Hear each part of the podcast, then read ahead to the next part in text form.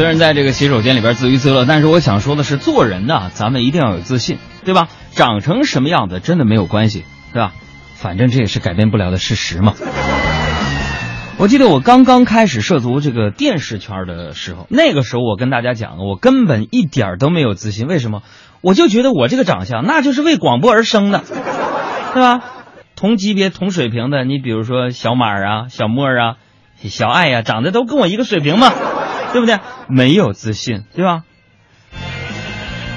但是有一个化妆师，我的化妆师名字叫做陈龙先生，长得特别像这个金城武啊，他就安慰我说：“说海洋哥没有关系，你自信一点，人的潜力是无限的，你不去整容，你永远不知道自己究竟有多帅，你知道吗？”后来我想通了，长相并不是能决定我的气场的，自信才是一个人的魅力的精髓。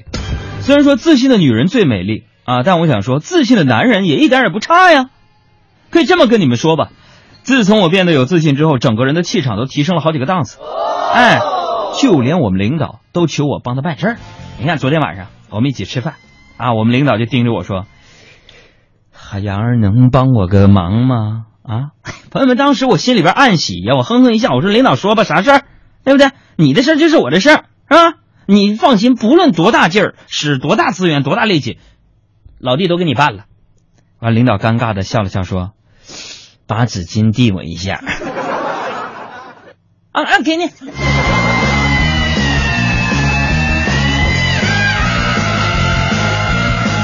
所以在这儿我插一句啊，没去看领导的，你自己掂量办啊。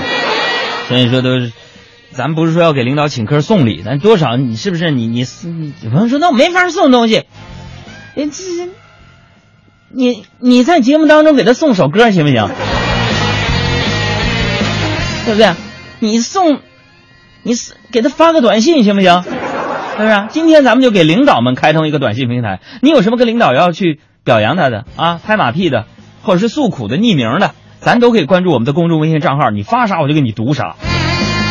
公众微信账号俩字儿：大海的海，阳光的阳，海洋两个字就 OK 了。拍马屁的尽量少点啊。呃，这个领导你看啊，只是让我给他递一个纸巾，虽然是个小事儿，一个小小的请求，但是我个人认为啊，这是一个很好的开始啊，对吧？你看在阿里巴巴上市之后，网络不是流传这么一句话吗？今天。你爱搭不理，明天你高攀不起，哎，是不是？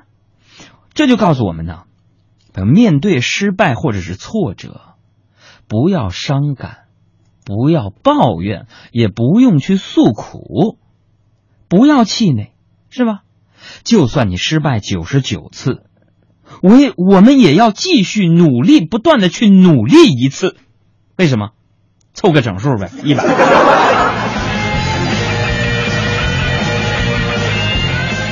微信上无名指的等待说：“杨哥为我老板点首歌，你好毒。”估计这位兄弟还在加班呢。嗯，他的微信的名字叫……我读不读呢？还有老六就说了：“给我们老板点首歌吧，谢谢他给我配一辆车，给我放了一个长假，还给了我往返机票，挺好的，谢谢老板啊。”（括号我们老板就是我们公司董事长，我媳妇儿。）